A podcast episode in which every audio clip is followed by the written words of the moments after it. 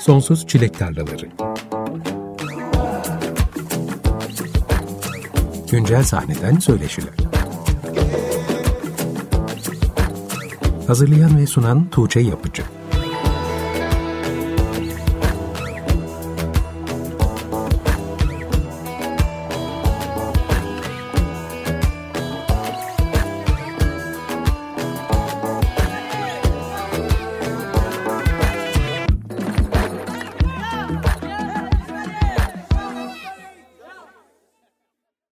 95.0 Açık Radyo'da Sonsuz Çilek Tarlaları programından herkese merhaba. Ben Tuğçe Yapıcı. Geçen hafta 2021'in ilk çeyreğinde yerli sahnede yayınlanan işlerden bir seçki dinlemiştik. Bu hafta söyleşilere kaldığımız yerden devam ediyoruz.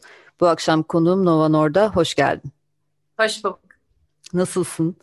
Valla bayağı iyiyim ya bu ara. Nazar değmesin.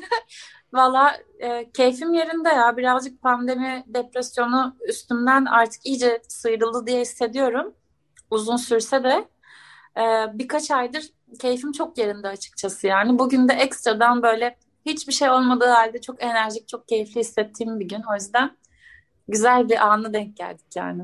O zaman şanslıyım. Dinleyenler de şanslı.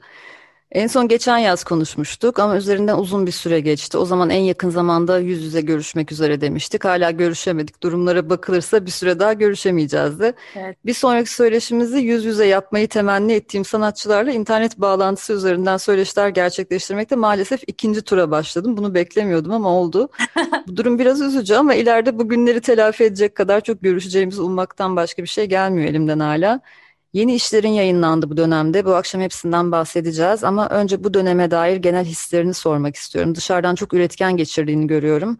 Ama normal şartlarda sen çok sayıda konser veriyordun. Büyük festival sahnelerinde sık sık binlerce dinleyiciyle buluşuyordun. Bu dönemde sen kendini bir sanatçı olarak nasıl hissettin? Hayatın ve üretim sürecin nasıl etkilendi son bir senede yaşadığımız dönüşümden? Vallahi çok kötü etkilendi. Hiç yalan yok yani. Daha önceden de aslında gene anlattım ama tekrardan anlatayım. Yani böyle şey sanki elim kolum yokmuş gibi bir hissiyattı yani. Böyle bir o kadar kendimi işlevsiz hissettim ki hiçbir şey yapamıyormuşum gibi hissettim ki bir de konserler tabii benim kendimi en güçlü hissettiğim taraflardan bir tanesiydi. Deli gibi dans ediyoruz. Herkes terleyerek zıplıyor. Herkes bir arada iç içe. O yarattığımız ruh çok güzeldi. Ve sanki hani böyle her konser herkesin e, hislerini, duygularını, tutkularını böyle kutladığı birer ayin gibi geçiyordu. O yüzden onun bir anda dünya tarafından elimden alınmış olması kalbimi kırdı yani. Çok gücendim dünyaya. Başta hepimiz pandemiyi güzel tatlı bir katastrof filmi gibi böyle geçirmiş olsak da sonradan tabii herkes o dank eden o aynı günü yüzlerce kez bir daha bir daha yaşıyormuş e, hissi gerçekten hiç iyi gelmedi bana. Kendimi böyle büyük bir depresyonun içinde buldum. O depresyonda da iyice kayboldum. Yani elimizde sadece sosyal medyanın kaldığı bir dünya ve o sosyal medyanın içerisinde sürekli var olmaya çalışmak, orada var olduğun kadar varmışsın gibi artık bir izlenimin olması. Sürekli orada bir şey yapmaya çalışmak, içinden gelmediği halde orada var olmaya çalışmak falan. Orada birazcık kendimi ben zorladım sanırım ve o zorlamak bende çok kötü patladı. Bir süre hiçbir şey yapmak istemedim. Müzik dinlemek istemedim.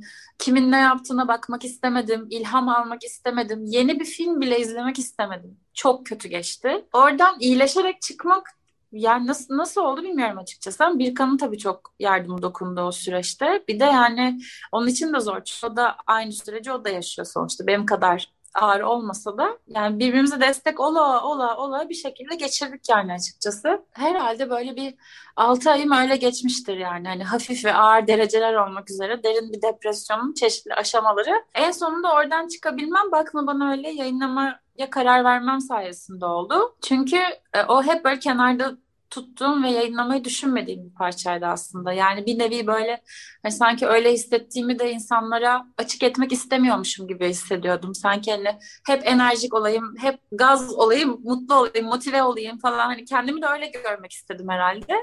O taraftan hiç bahsetmek istememiştim. Sonra elimde o ilhamın kaçmasıyla gelen hani elimde hiçbir şarkının olmaması duygusuyla bakma bana öyle tekrar bakarken Bir de baktım ki aslında şarkı hani hem kenarda duran ve yayınlansa ne güzel olacak bir şarkı hem de tam olarak e, içinde yaşadığım durumu da çok iyi anlatan bir şarkı imiş.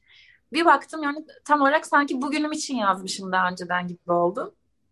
Dedim yayınlayayım o zaman madem böyle hissediyorum. Bir de ben şey biraz önemsiyorum hani şarkıların gerçekten yaşadığım şeyleri anlatsın yani hani bir hikaye kurgulamayayım, yalan olmasın, her şey gerçek olsun. O yaşanmışlıklar, deneyimler üzerine şarkılar olsun diye. Sonra bakma bana öyle yayınlayınca bir kabul geldi yani açıkçası. Artık hani çok iyiymiş gibi davranmama gerek yok gibi geldi. Ee, içinde yaşadığım o dünyayı, o depresyonumu birazcık daha anlamlandırabilmişim, bir işe yaramış olmuş gibi geldi. Ve kendimi daha güvende hissetmeye başladım. Şarkıda insanlarda e, benzer yerlere dokununca hissettiğim tek şey şu oldu. Ben yalnız değilmişim demek ki yani. O dünyaya güceneceğimi, kızacağımı aslında benim de aynı şeyleri hisseden ne kadar çok insan olduğunu hatırlasam belki de o öfkemin geçeceğini düşündüm. Gerçekten de yavaş bir iyileşme süreci başladı orada. Sonra zaten işte bu evde albümümüz yayınlandı falan. O e, Sapanca'daki süreç de bana bir iyi geldi. Onun üzerine e, Cehennem'in yayınlanmasıyla artık böyle iyice e, keyfim doruklara çıktı. Çünkü Cehennem gerçekten içindeki öfkeyi, kızgınlığı sahiplenmeye karar verdim. Ve böyle bütün sözlerinin de böyle arkasındayım. Çok doğru şeyler söylüyorum demediğim ama sadece e, o sırada yaşadığım hissi yansıtmaya çalıştım. İlk parça benim için o yüzden çok önemli. Zaten Korhan Futacı'nın çalmaya karar vermesi, beraber bir feat yapmaya karar vermesi falan da aşırı büyük şeyler benim için ama çok e, büyük bir özet olarak aslında e, yaşadığım o derin depresyondan çıkmamın çaresi birazcık da o yaşadığım şeyi kabullenmek oldu diyebilirim reddetmektense. Böyle bir süreç benim için. Gerçek bir sınav. Depresyondan çıkmışsın ve çok da iyi analiz edebilmişsin gibi görüyorum. Sanki üzerinden geçen süreçte. Ve hatta bu yaşadığın dönemi de bütün az sonra konuşacağımız yayınladığın işler ekseninde de çok iyi analiz ettin şu anda. Bakma Bana Öyle'yi programın açılış parçası olarak seçmiştik. Galiba çok doğru bir tercih olmuş. Çünkü bu dönemde aslında senin için her şeyi tekrar başlatan şarkı da o şarkıymış. Şimdi birazdan Cehennem'den de bahsedeceğiz uzun uzun. Sen şimdi bir girizgah yaptın. 2018'den beri senin müzik kariyerinin başından bugüne kadar beni takip etme şansım olduğu için müziğinin değişimini de gözlemleme şansım oldu. Hı hı. Özellikle son dönemde şarkı sözlerinin içeriğinin de sound'unun da başkalaştığını, tabiri caizse belki biraz karanlıklaştığını gözlemledim. Hı. Bu konuda bana katılır mısın bilmiyorum ama sen kendinde ve müziğinde bir takım değişimler gözlemliyor musun? Dediğim gibi yani zaten şey olsun diye çok uğraştığım için şarkılar günlük gibi olsun. Ne yaşıyorsam onu anlatsın. Hani hem hani bir sanatçı olarak hani öyle çalışmayı tercih ediyorum. Yani bir endüstri, müzik endüstrisi için çalışan biriymiş gibi ürün üretmeye çalışıyormuş bir gibi davranan biri değil de hani gerçekten duygularını olduğu gibi anlatmaya çalışan bir sanatçı gibi olmayı hayal ettiğim için aslında birazcık e, oralara çalışıyorum.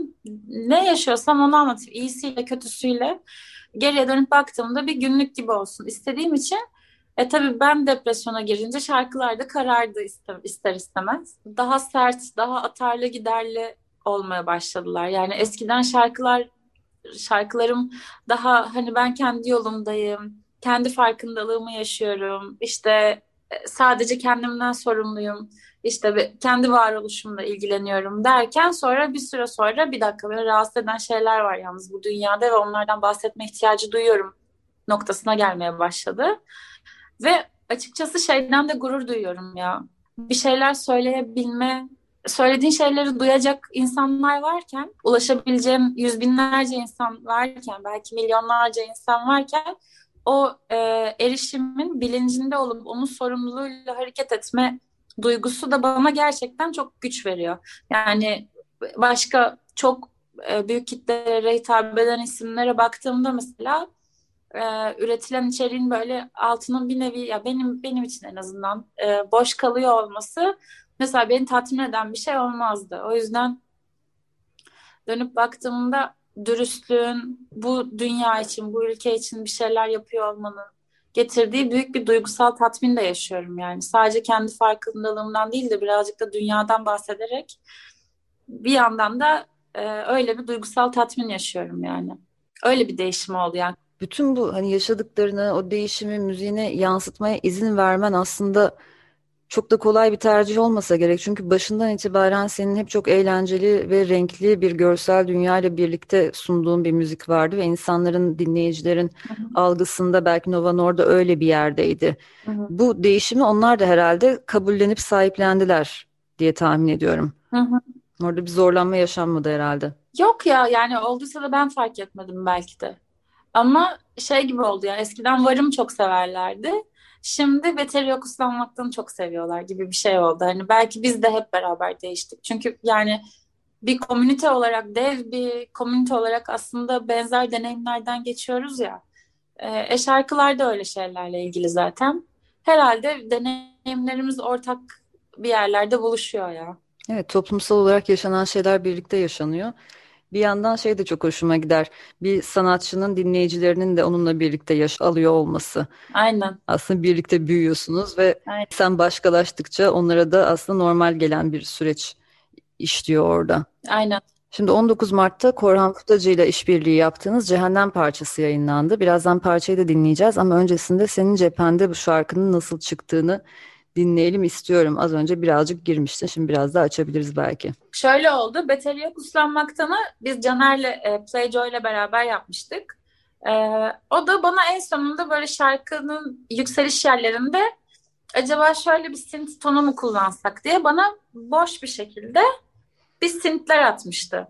E, kullandığım şeyler bunlardı bak. Hani o gözle bakıp dinler misin gibisinden.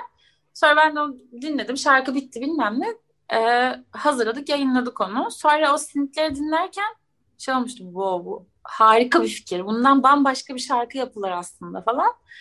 E, sonradan o şeye dönüştü. E, cehennemin altyapısındaki işte bu yapan o çılgın synth'lere dönüştü. Zaten onu duymamla başlayan hani nasıl devam ettiğini e, asla bilmediğim bir ilham süreci. Orada şarkı bitince falan kendime geldim herhalde tekrardan yani. Bayılıyorum o ana böyle. Yapmaya başlıyorsun şarkıyı. Zaman nasıl geçti? Bu sürede ben neler düşündüm? Hiç bunların farkında bile olmuyorsun. Öyle bir konsantrasyon anı. E, öyle bir anda kalma. Bir anda şarkı bitmişti ve ben hayalimde hep şey kurdum cehennemde. Minibüste giden biri işe gidiyor belki. Ben bu benim eski kurumsal zamanlarımdan da aklımda kalan bir şey. Ben minibüse binip gidiyordum işe. İşe giderken içinde bulunduğu durumdan, içinde yaşadığı dünyadan, uymak zorunda kaldığı kurallardan acayip bunalmış ve çok sıkışmış birinin e, minibüste uyuyakalıp hayalinde bir ejderhaya, bir dinozora, kocaman bir canavara dönüştü ve şehri böyle bir öfkeyle, sinirle yakıp yıktığı ve sonra şarkının ortasında rüyasından tekrar uyandı. Dalmışım geldik mi falan deyip sonra tekrar e, içinde bulunduğu durumun sıkışıklığın farkına varıp bu sefer aynı hayali uyanıkken etrafa bakarken kurduğu e, bir hikaye canlanmıştı gözümde. Hani bu, böyle bilinçli hadi bakayım bir hikaye uydurayım gibi olmadı tabii ki ama kendiliğinden şarkıyı yazarken hani öyle imgeler belirdi aklımda. O imgeleri de e, seslerle bütünleştirmeye çalıştım aslında hem e, güfteyle hem de e, şarkının içerisindeki altyapısındaki e, elementlerle. Sonra demo bitti. Ufuk Kevser co-prodüktörlüğünü yaptı. Beraber yaptık işte şarkıyı. Ufuk zaten hani böyle bir, bir kere dinledi. Sonra bir hafta sonra bu versiyonu gelmişti altyapının yani. Hani Ufuk'la biz gerçekten çok e, iyi anlaşıyoruz bu şey konusunda. E, vizyonlarımız çok benziyor. E, üzerine düşünmeyi sevdiğimiz, dinlemeyi sevdiğimiz müzikler falan da çok benziyor. Ee, o yüzden böyle bu versiyonu attı. Sonra ben dedim ki ya keşke, keşke yani Korhan'ın o böyle deli deli soloları olsa yani. Bu şarkı öyle bir şey çok yakışır. Acaba ne düşünür bu konuyla ilgili? Dedim bir deneyeyim şansım yani. Ne olacak? En kötü ihtimalle ya yok ben istemiyorum çalmak falan der. O da dinler dinlemez çok sevdi şarkıyı. Dedi kesin ben de varım. Tamam yapalım hadi beraber işte bir şey yapalım. İşte nasıl bir şey vardı aklına? Dedim yani senin zaten sen çal o kadar. Yani başka hiçbir şey yok aklımda yani. Zaten senin çaldığın saksafonu arıyor kulağım. Ee, deli deli bir şey arıyor yani. Delirmiş birinin hikayesi var madem. Deli bir solo olsa ne kadar güzel olur falan. Ee, sonra Korhan Ufuk ben bir araya geldik. Ee, Korhan'ın eşi Seda Seda Gazioğlu'nun stüdyosuna, resim stüdyosuna gittik. kayıt yapmak için. E, onun da e, işlerini biliyor musun bilmiyorum yani kapkaranlık, Evet. E, kasvetli ama parıl parıl işleri var yani acayip çılgın. E, ve onun stüdyosuna gittiğimde kafayı yedim çünkü şey gibiydi yani hani e, ürettiği işlerin ortaya çıktığı mekan o kadar ürettiği işlerle iç içe ki kapkaranlık, siyah parkeler, siyah koltuklar, siyah duvarlar, upuzun bir masa yani sanki orada bir vampir yaşıyor öyle söyleyeyim yani. Acayip bir yerde. Duvarda tabii işleri daha bitmemiş işleri bitmiş işleri falan böyle yani muhteşem bir yer ve orada kaydedildi işte Korhan'ın saksafonları ve yani daha bu şarkının ruhuna uygun bir yer olamaz diye düşünüyorum. Yani acayip güzel oldu. Hepimiz o ruhun içerisine e, girdik zaten. O soloyu o gün kaydettik. Hepimiz zaten mutluluktan uçar vaziyette. E, sonra bayağı bir süre bekledik biz şarkının çıkmasını. Yani onun üzerinden belki 6 ay falan geçti. 6 ay sonra falan çıktı şarkı aslında. Ben de dev bir sabır e, şovu yaptım kendime yani resmen. Hiç bu kadar bir şey için herhalde sabretmemiştim diye düşünüyorum. Ee, istedik. Neden o kadar beklediniz? Ya layıkıyla bir klibi olsun istedik. Yani bunun ruhunu iyi e, anlatacak bir klibi olsun istedik. Fakat tabii O zaman şimdi şey yapalım mı? Parçayı dinleyip klibi sonra konuşalım mı? Tamam harika fikir öğretmen. Şimdi o zaman 19 Mart'ta yayınlanan Nova Norda ve Korhan Futacı'nın Cehennem adlı parçasını dinleyeceğiz. Ardından parçanın görsel dünyasından bahsetmeye devam edeceğiz. Açık Radyo'da Sonsuz Çilek Tarlaları programındasınız. Nova Norda ve Korhan Futacı'dan Cehennem adlı parçayı dinledik. Bu akşam konuğum Nova Norda ile söyleşimize devam ediyoruz. Şimdi az önce klipten bahsedecektin. Dedim ki önce parçayı dinleyelim sonra klibinden konuşalım. Dinleyicilerin aklına daha iyi canlanabilir Aynen, belki. İyi bir fikir. İzlemedilerse. zaten programdan sonra izleyeceklerdir diye tahmin ediyorum. Cehennem'in klibinden bahsetmek lazım gerçekten. Çünkü şarkının anlattığı hikayeyi İstanbul fonuna oturtan görüntüler içeriyor klip. Yok öyle kararlı şeyler grubundan da tanıdığımız Erdem Topsakal'ın gözünden bir takım şehir manzaraları var klipte. Erdem'in Instagram'da çok izlenen Reel'larından da aşinayız zaten bu şehre bakış açısına. Bu görüntülerin Cehennem'in klibinde yer bulması nasıl gelişti? Upuzun bir hikayesi var ama olabildiğince kısa anlatmaya çalışacağım. Ee, biz aslında Erdem'le e, bu 6 aylık sürecin, 6 aylık bekleyişin son bir ayında kesiştik. Ondan öncesinde ben e, başka bir klip çalışması yapmak için başka yönetmen arkadaşlarımla konuşuyordum. Bayağı bir fikirler düşündük, ettik falan. Hatta gittik çektik klibi. Sonra karşımıza aldık klibi. Baktığımızda şarkının ruhuyla sanki klip bu sefer örtüşmedi gibi hissettik. Bir de yani çok önem verdiğim bir e, şarkı olunca da böyle istemsizce çok üzerine düşüyorsun. Hani çok inceleyip sık dokuyorsun falan. Sonra dedik ki madem kısa film olarak çok güzel olur bu. Kısa film olarak bu bir gün yayınlansın. Şu anda işte onlar kurgusuna devam ediyorlar onu. O yayınlanacak işte. Ne zaman bilmiyorum ama e, dedik ki biz bunu en iyisi o zaman klip değil kısa film olarak yapalım. Bu ayrıca yayınlansın. Şarkının e, hissiyatını vermek için de başka bir klip çalışması yapayım. Okey falan onların da kafasına yattı. E, bu böyle herhalde 5 ay falan öyle geçti diye tahmin ediyorum. Çünkü bayağı bir fikir bulmak için uğraştık. Brainstormingler yaptık falan deli deli. Ben başka bir yönetmen arkadaşımla konuştum bu sefer. Onun aklına da bir fikir geldi. O aklına gelen fikir de böyle çok aşırı böyle ya sanki bilmiyorum sanki ben başından beri bu fikri arıyormuşum da oraya kadar böyle sanki zaman geçirmişim gibi geldi. Bilmiyorum yani. O her neyse bir türlü içime bir şeyler e, sinmiyordu, oturmuyordu falan. Neyse dedim ya şey tam tam içime sinmedi falan dedim o arkadaşıma da. Yani e, şimdi tekrar ikinci bir klibi çekip bakmak yerine dedim hani bir dur istersen ben bir şey yapayım. Kafamı bir toparlamaya çalışayım. Birazcık bir düşüneyim falan. Böyle resmen e, kendi kendime birazcık da umutsuzca sanki hani insan o fikri bulana kadar da asla o fikri bulamayacakmış gibi hisseder ya. Böyle bir şey içerisinde, çaresizlik içerisinde böyle vapurdaydım çok iyi hatırlıyorum. Cehennemi dinliyorum fikir bulmaya çalışıyorum. Ve böyle Kabataş tarafına doğru bakıyordum. Ben çok severim vapurda giderken o tarafa doğru bakarak e, oturmayı. Çok seviyorum oradaki e, denizin ortasından Kabataş'ın görünümünü. Ya bakarken bir anda şey oldum yani resmen başından beri burnumun ucunda olan ve zaten şarkı yaparken hayal edip durduğum o şehir görüntüsü e, böyle yakıp yıkılan böyle şehir görüntüsü gözümün önündeymiş yani neden ben bunu, bu şehirle ilgili bir şey yapmıyorum ki diye e, aklımı Vapura binmen gerekiyormuş demek ki. Ya gerçekten ya. E, aklımıza işte e, Erdem'in Reel'ları geldi. Çünkü ben onu bayağı izliyordum. Ve hep böyle aklımın köşesinde ya çok iyi işler ya falan filan diye böyle duruyordu. Ama fark ettim ki şarkı hani e, hafif de böyle arabesk bir dokusu da var. E, özellikle Korhan'ın solosunda. Madem öyle hani şu an bu kadar arabesk bir iş yapmak için e, bu kadar lokal bir e, noktaya e, bakmak için çok doğru da fırsat ya. Bu şarkı gerçekten İstanbul görselleriyle süper birleşiyor. E, Erdem'le bir konuşalım bakalım diye düşündük. Erdem aradım. Dedi ki harika fikir kesinlikle varım falan. Dedim ki yani sen bunları sonuçta stokladın ve hani bu stokladığın videoları çekebilmek için çıktığın günler var ya dev bir mesai var orada. Emin misin bu videoları vermek istediğine bu klip için? Dedi bence çok yakışıyor kesin yapalım falan. İyi dedim hani ondan aldığımız güçle bir Korhan'ı çektik bir, bir beni çektik.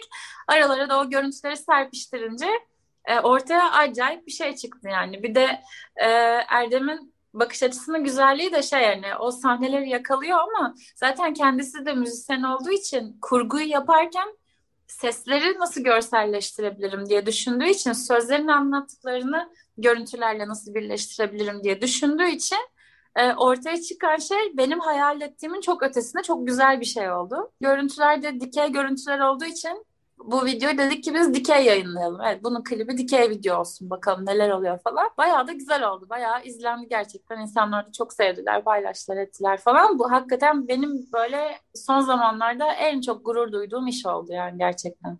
Şimdi bundan birkaç sene öncesinde Instagram egemenliğini iyice sağlamlaştırdığı dönemde dikey kliplerin daha hızlı popülerleşeceğini düşünmüştüm. Yapan sanatçılar da oldu ama sınırlı sayıda kaldı. Hı hı. Muhtemelen YouTube içeriği olarak çok uygun olmaması dikey kliplerin artışını baltalayan bir faktör oldu. Siz nasıl karar verdiniz bu klibin dikey olmasına ve dikey klip yayınlamanın ne gibi avantajlarını ya da dezavantajlarını deneyimledin bu süreçte? Dikey klip yayınlamaya işte Erdem'in videolarının dikey olduğunu fark etmemizle karar verdik aslında. Ama e, şey gerçekten denemeyi çok istiyordum ya. Hani böyle avantajı da ne olursa olsun, dezavantajı ne olursa olsun bunu görmek istiyorum, deneyimlemek istiyorum diyordum hep. Çok severim zaten ben böyle bir şey deneyip böyle duvara toslasam bile yani o deneyimden öğrenmeyi çok seviyorum. O yüzden dedim ki biz bunu hem Instagram'a yükleyelim e, hem de YouTube'a yükleyelim. Ve şöyle bir şey oldu. Şimdi Instagram'a yükleyince şarkından gelir elde edemiyorsun tabii ki.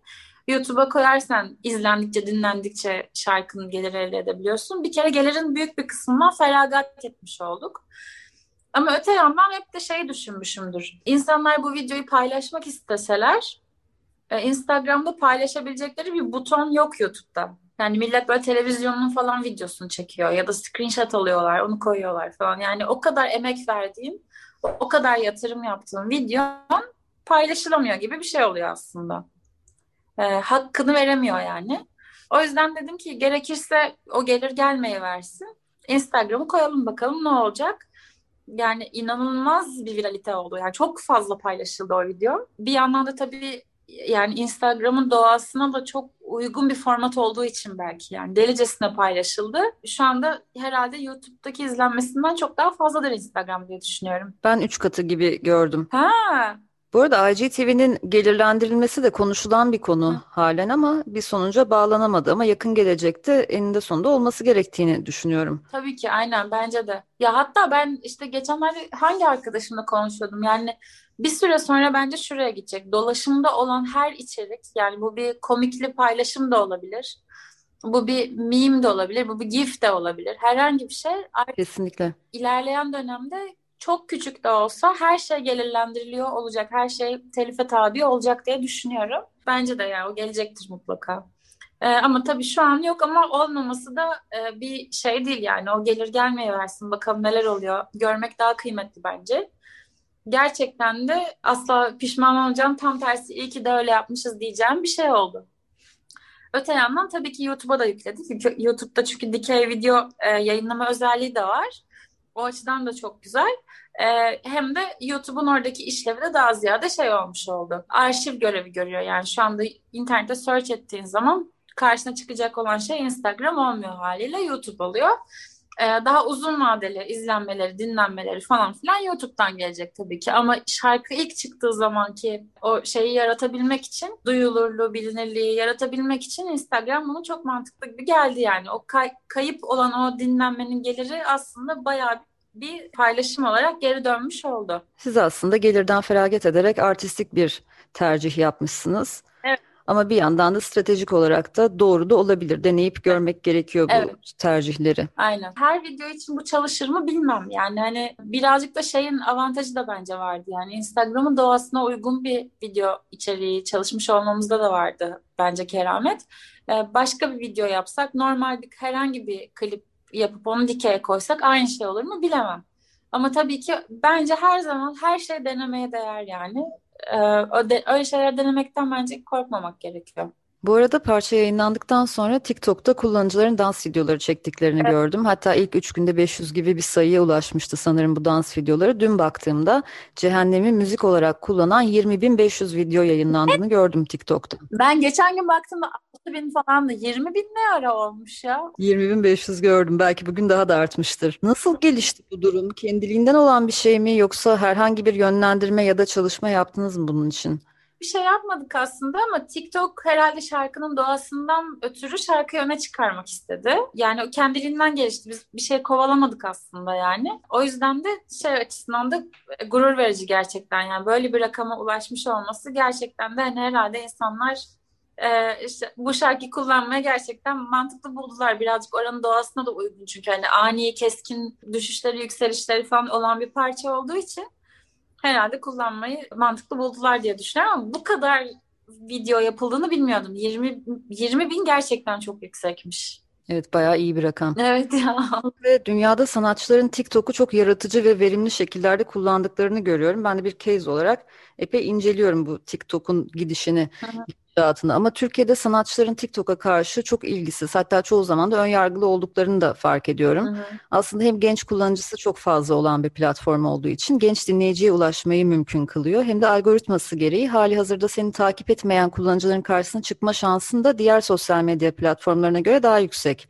Hı hı. TikTok kullanıcısının alışkanlığı da takip ettiklerinden ziyade önerilenlerden oluşan bir feed üzerinden keşfetme yönünde şekilleniyor. Platform da zaten bunu teşvik eden bir yapıya sahip. Hı hı. Bu sebeplerden aslında müzik tanıtımı anlamında da sanatçıların daha verimli kullanabilecekleri, yeni takipçilere kolaylıkla ulaşabilecekleri bir platform.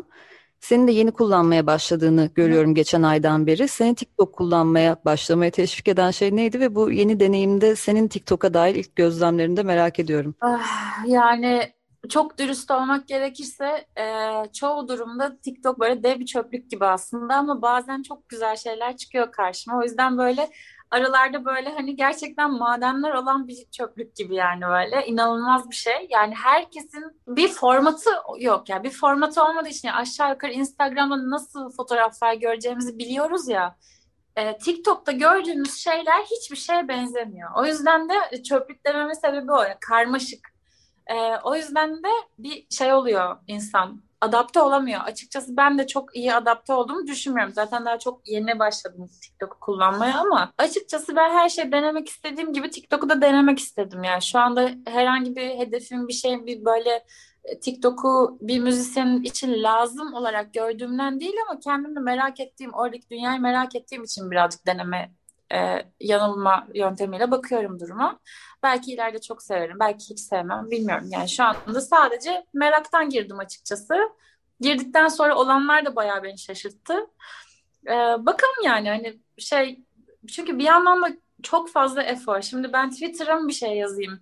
Instagram'a bir şey koyayım? TikTok'a bir şey mi çekeyim? Yani hani bizim işimiz esasında e, hepimiz aslında bir, bir nevi kendi PR'ımızı kendimiz yapıyor oluyoruz ya kendi sosyal medya hesaplarımız olduğu için. Ne kadar müziğine odaklanacaksın, ne kadar sanatına odaklanacaksın, ne kadar tanıtımına odaklanacaksın, ne kadar sosyalleşmene odaklanacaksın, ne kadar stratejine odaklanacaksın falan. Yani bunlar o kadar iç içe geçiyor ki bir süre sonra şey olmaya başlıyor bende. Ee, zaten delicesine kafa yoruyorum ve çalışıyorum Nova Norda için. Yani CPU'mu neye harcamak istiyorum şu anda diye düşünüyor oluyorum yani. O yüzden şu anda mesela ana odam yani yeni şarkılar yapmak, kendimi ifade edeceğim yeni şarkılar bulmak, keşfetmek gibi e, bir yerde. O yüzden mesela ara ara bir şeyler paylaşıyorum Bazı günler geliyor ana odam hiç yeni şarkılar yapmak gibi değil de hali hazırda olanları paylaşmak gibi oluyor. O zaman delicesine sosyal medya kullanmak çekiyor canım falan. E, bunları böyle çok bilinçli yapmaya çalışınca insan kendi sıkışmış hissediyor. Benim pandemide yaptığım şey de oydu. Kendimi sürekli sosyal medya kullanmaya zorladım ve hiç içimden gelmediği halde. E, orada anladım ki esasında önemli olan uzun vadede hangi e, durum beni daha çok sürdürülebilir bir şekilde müzik üretmeye, sanat üretmeye devam ettirecek yani. Bu sosyal medyaysa sosyal medya, sosyal medyayla hiç iç içe olmamaksa bir süre gerekiyorsa da o yani. Ee, uzun vadede önemli olanın benim kendi motivasyonum, kendi moralim kendi mutluluğum olduğunu e, hatırlamama sebep oldu bu süreç yani. O yüzden artık öyle düşünüyorum. Bunlar hep sanatçılarla konuştuğumuz konular. Bazıları diyorlar ki beni çok yoruyor sosyal medya. Aha. Tek bir platform kullanıyorum. O bile yeterince yoruyor. Başka hiçbir şey denemek istemiyorum. Ama sen biraz daha deneyenlerdensin. Aslında denediğinde de bunun geri dönüşünü görebiliyorsun. Çünkü oraya bir emek harcıyorsun. Dediğinde çok haklısın bu arada. Yani sanat üretmeye mi vakit harcayacağım Evet. bu işin PR'ı için bütün sosyal medya platformlarının algoritmalarını çözmeye, içerik üretme, matematiğini çözmeye mi vakit harcayacağım? Hangi birine yani? Çünkü bu bütün senin uyanık olduğun vakti alan bir mesaiye dönüşüyor o zaman senin projen. Bu çok gerçekten yorucu bir şey. Ama sonuçta da aslında TikTok'a verdiğin emeğin de bir geri dönüşünü etkileşim olarak alıyorsun ve oradan belki yeni dinleyicilerle tanışıyorsun ve bunun da yarattığı tatmin belki uzun vadede aslında senin projeni de besleyen bir şeye de dönüşüyor olabilir. Aynen. Şimdi bir parça daha dinleyelim. Birkan Nasuoğlu ve Nova Norda'dan Uyanmam dinleyeceğiz. Ardından parçadan bahsedeceğiz. Birkan Nasuoğlu ve Nova Norda'dan Uyanmam dinledik. Açık Radyo'da Sonsuz Çilek Tarlaları devam ediyor. Geçen yaz konuştuğumuzda Birkan'la karantinada bir şarkı yazdığınızdan bahsetmiştiniz. O zaman şarkının bestesi hazırdı. Sözlerini henüz yazmamıştınız sanırım. Bu şarkı o şarkı mı? Değil. O hala bitemedi. Ama arada herhalde böyle başka şarkılar da yazdınız birlikte. Ee, işte bu evde albümünü yaparken bayağı bir yazdık işte hep beraber. Sedef'le, Cano'yla falan da beraber. Onlar da bayağı bir şey yaptık ya beraber aynen. Şimdi Evde albümünden bahsedelim o zaman biraz. Ocak ayında Birkan Nasuoğlu, Can Ozan ve Sedef Sebüktekin'le birlikte Evde adlı 8 şarkılık bir albüm yayınladınız. Universal Müzik Türkiye etiketiyle. Hı hı. Albümde her birinizin ikişer şarkısı yer alıyor ve sizin geçen Eylül ayında 21 gün boyunca İstanbul dışında bir eve kapanarak birlikte ürettiğiniz şarkılar. Geçen yıl pandemi başlamadan bir gün önce seni Açık Radyo'da konuk ettiğimizde az önce isimlerini saydığım ekiple birlikte Ev Hali adında bir konser serisi gerçekleştireceğinizden bahsetmiştim. Birkaç şehri kapsayan bir turne programı vardı Evet, önünüzde. doğru. Sonra pandemi başladı, konserler iptal oldu ve bu proje bir albüme mi evrildi? Nasıl Aynen gelişti öyle. olaylar? Ya biz işte böyle ayları böyle hiç kimseyle bir araya gelmeyerek falan geçirdikten sonra bir gün hani artık yavaş yavaş serbestleşme başladı. Cano bize geldi. Biz de çok yakın oturuyoruz Cano'yla. Dedi bıktım. Yani çok sıkıldım tek başıma olmaktan dedi. Hadi hep beraber gidelim, hep beraber kapanalım yani. Şu an hepimiz evde boş boş duruyoruz. Bari hep beraber duralım da müzik üretiriz falan. Aa çok mantıklı falan derken Orada tabii şimşekler çaktı. Acaba hani şu an geçinemiyoruz çünkü yani sadece e, dijital gelirlerimiz var. Eğer dijital gelir anlaşması ol- olan varsa tabii. Yani ya bağımsızların ya da mantıklı derecede dijital gelirini alabilen e, insanların, müzisyenlerin şu anda geçinebildiği bir saçmalıktan bahsediyoruz yani. Pandemi gerçekten müzisyenleri çok sert vurdu. Dedik ki tamam okey biz buradaki sürecimizi acaba hani bambaşka bir yere gideceğiz çünkü çok kişi olacağız diyoruz ki madem biz hani e, uzun süre kalacaksak orada hem içimizi açacak bir yer olsun kendimizi kapatmayalım bir yerlere bahçeli mahçeli bir yer olsun bari. E, öyle bir yer olacaksa bir de biz orada ses yapacağız da albüm yapacağız falan kafasına gireceksek e, o zaman bizim burada bazı yol arkadaşlarına ihtiyacımız olur mu? Bir plak şirketiyle çalışalım mı? Ee, sonra Universal Music e, geldi işte onlar bu projeye çok inandıklarını söylediler işte onlarla çalışmaya başladı yani çalışma kararı aldık.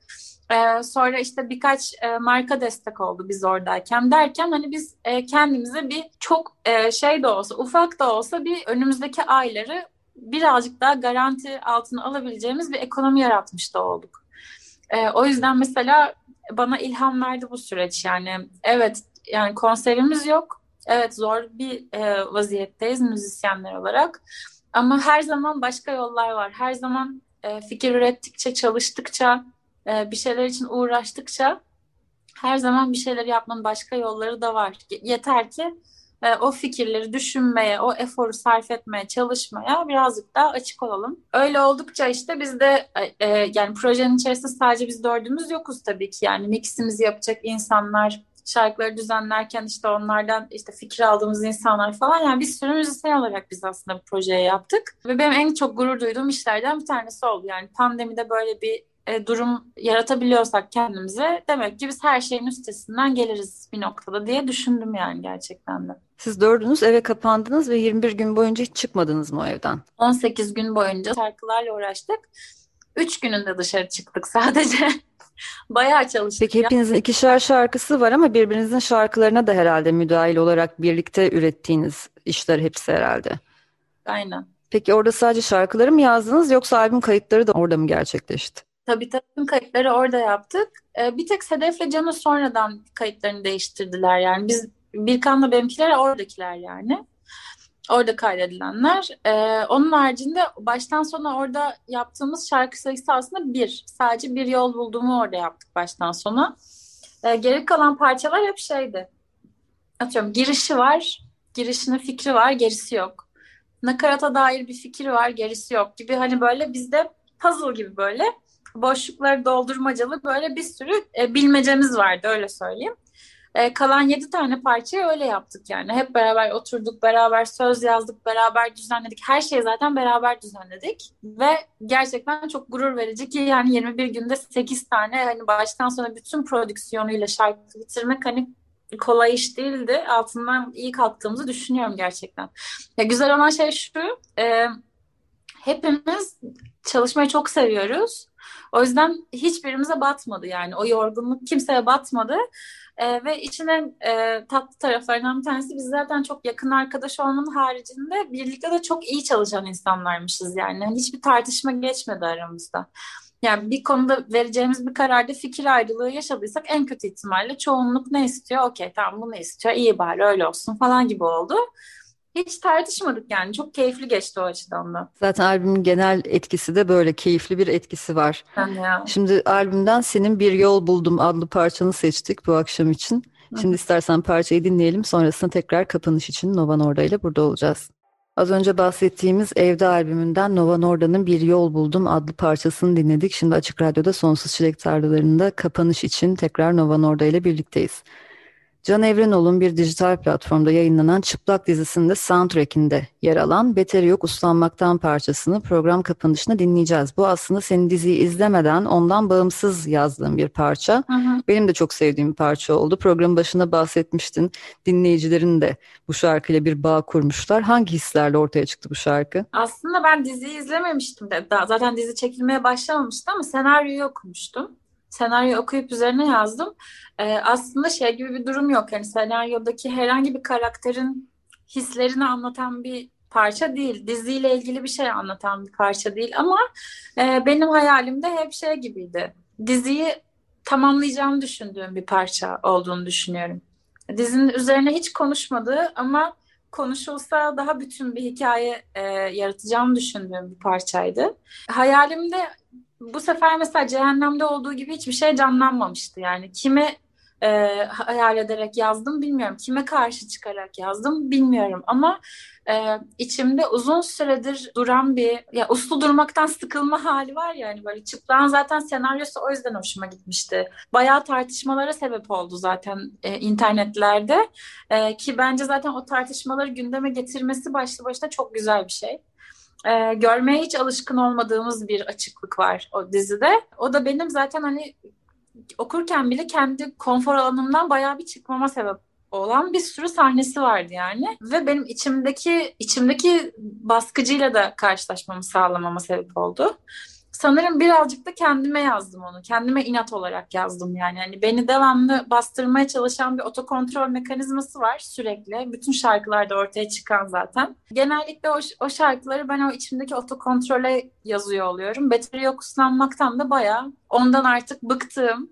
Belki de taşlanmak çok daha güzeldir. E, istediğin gibi davrandığın e, sürece belki de başkalarının e, kem gözlerini üzerinde hissetmek belki de çok da güzel bir şeydir. Bu kaçınılacak bir şey bile değildir. O yüzden kimse kalkıp da e, bana şöyle davran, böyle davran deyip beni pişman olmaktan kurtarmasın. Çünkü ben bu yolu kendim seçiyorum. Uslanmak çok daha kötü bir şey falan gibi. İçimde e, ne kadar süredir biriktiğini bilmediğim bir duygu patlaması diyebilirim yani Betül yok uslanmaktan ve benim en sevdiğim de parçam oldu sonra. Yani iyi ki Can gelip e, böyle böyle bir dizi yapacağım. Ne dersin buna bir şarkı yazmak ister misin demiş.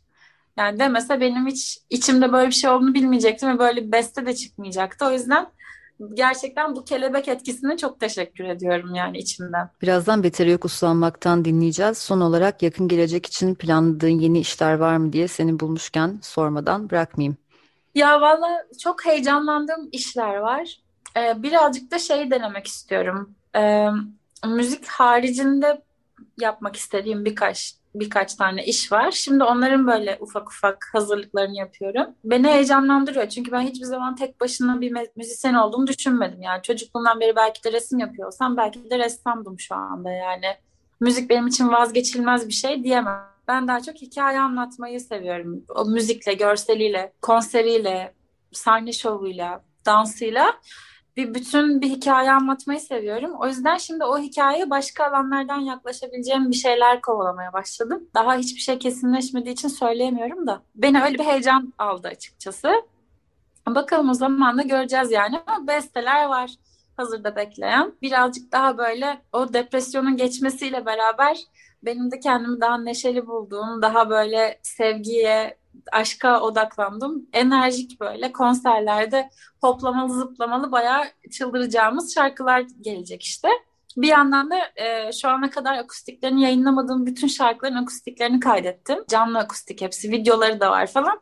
Onlar işte yayınlanacak. Yani sırada o akustikler dahil 9 tane parça var hazırda bekleyen. E, onlar bir yandan işte çıkacaklar pıt pıt pıt. Ben de bir yandan bu yeni hayallerimin peşine düşeceğim. Bakalım yani o çok yönlü olma fikri de beni çok heyecanlandırıyor açıkçası. Hem Nova Norda'nın müzikal anlamdaki işlerini ilgiyle takip etmeye devam edeceğim. Hem de diğer alanlarda yapacağın şeyleri merakla bekliyorum. Geçen yıl Türkiye'de ilk Covid-19 vakası görülmeden bir gün önce Açık Radyo'da seni stüdyomuzda konuk etmiştik. O gün benim de stüdyoya son gidişim olmuştu. Bir seneden fazla zaman geçti. Her ne kadar yakın zamanda olacağını hissetmesem de belki o gün geldiğinde ilk programda stüdyoya birlikte döneriz ve bu yeni Aynen. işlerini konuşuruz. Ne dersin? Aynen. Kesinlikle. Öyleyse çok teşekkürler Nova Norda ben... bu akşamki sohbet için burada olduğun için. Ben teşekkür ederim. Sonsuz Çilek Tarlaları'nın bu haftalıkta sonuna geldik. Bu akşam konuğum Nova Norda'ydı. Gelecek hafta ilk albümü Sanrıları 26 Mart'ta yayınlayan ama ilk albümüne kadar da ciddi bir dinleyici kitlesi edinen Perdenin Ardındakiler grubu konuğum olacak. Şimdi kapanışta Nova Norda'dan az önce bahsettiğimiz Beteri Yok Uslanmaktan parçasını dinleyeceğiz. Gelecek pazartesi aynı saatte görüşünceye kadar hoşçakalın.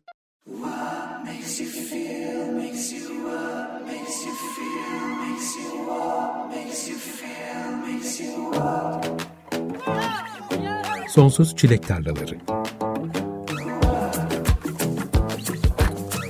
Güncel sahneden söyleşiler. Hazırlayan ve sunan Tuğçe Yapıcı